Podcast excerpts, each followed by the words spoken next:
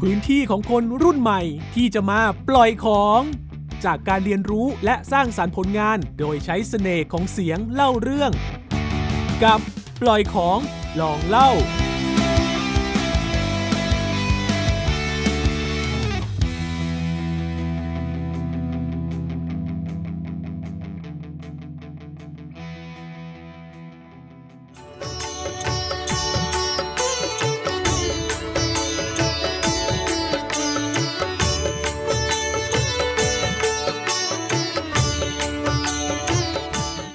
พูดถึงอินเดียแล้วนึกถึงอะไรคะ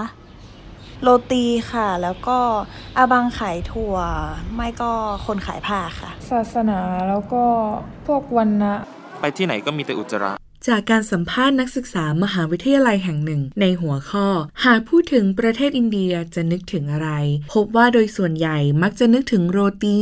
คนขายถั่ว คนขายผ้า อุจจาระ รวมถึงเรื่องชนชั้นวรรณะต่างๆ ในอินเดียแต่ทั้งหมดที่คนทั่วไปเข้าใจเกี่ยวกับอินเดีย โดยที่ไม่ได้มีประสบการณ์ตรง ก็อาจเป็นความเข้าใจแบบผิดๆก็ได้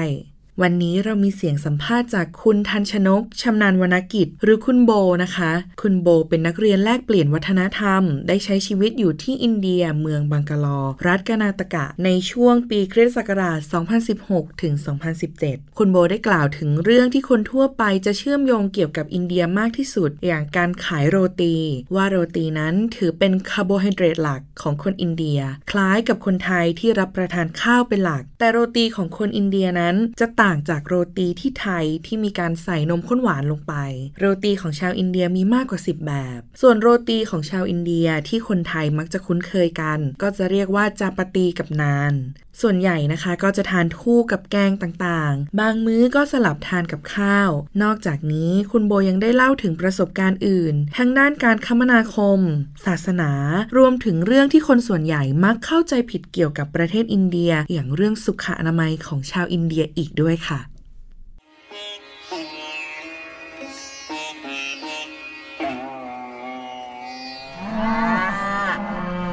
เรื่องที่ผู้คนส่วนใหญ่มักเข้าใจผิดเกี่ยวกับคนอินเดีย คือเรื่องสุขอนามัยของคนอินเดีย โดยคนเหล่านี้มองว่าคนอินเดียบางส่วนนั้น ปลดทุกข์กันบนพื้นถนน คุณทันชนกชำนาญวรรณกิจได้เล่าว่าที่แท้จริงแล้วนั้น อุจจาระบนท้องถนนที่เห็นนะคะ เป็นมูลสัตว์ที่ผู้คนเลี้ยงไว้ต่างหากค่ะ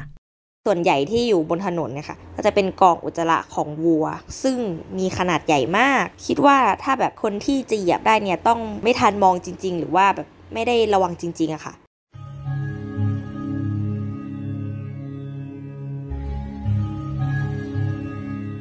คุณโบนะคะ ได้เล่าเพิ่มเติมในเรื่องของอารยธรรมอินเดีย สมัยนี้นะคะ สังคมอินเดียยังคงมีการจัดลำดับชนชั้นวรรณะกันอยู่ แต่ถือว่าเป็นส่วนน้อย เพราะไม่ค่อยมีใครพูดถึง จะมีแค่เป็นที่รู้กันในกลุ่มชาวฮินดู ซึ่งยังคงมีการเหยียดกันอยู่นะคะ แต่ก็ไม่ได้มีการแสดงออกถึงขั้นไร้มนุษยชนต่อเพื่อนมนุษย์ เพียงแค่ไม่คบหาถึงขั้นสนิทชิดเชื้อเท่านั้นเอง ส่วนในเรื่องของการแต่งงานข้ามวรรณะลูกที่เกิดมามีวรรณะจันทาน ก็ไม่ได้ถูกคนในสังคมมองว่าไม่ใช่คน และเรื่องการแต่งงานแบบคลุมถุงชนในประเทศอินเดีย ถือเป็นเรื่องปกติ เพราะชาวอินเดียถือว่าเป็นความกตัญญูส่วนใหญ่เรื่องการแต่งงานทางพ่อแม่จะเป็นคนจัดหาให้ทั้งหมดค่ะ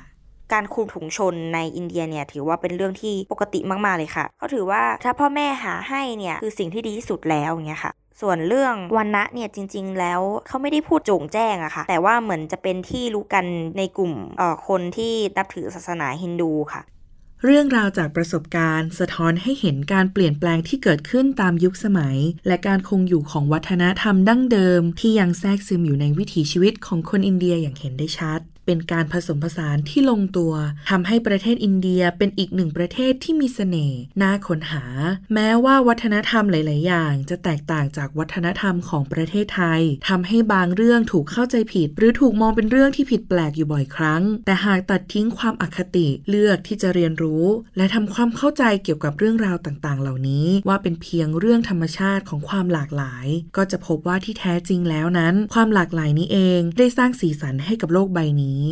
มนุษย์เกิดมาพร้อมความหลากหลาย การเรียนรู้เข้าใจในเรื่องนี้ จะทำให้เกิดการเคารพซึ่งกันและกันในสังคม และนำพาความสันติสุขกลับคืนสู่สังคมค่ะ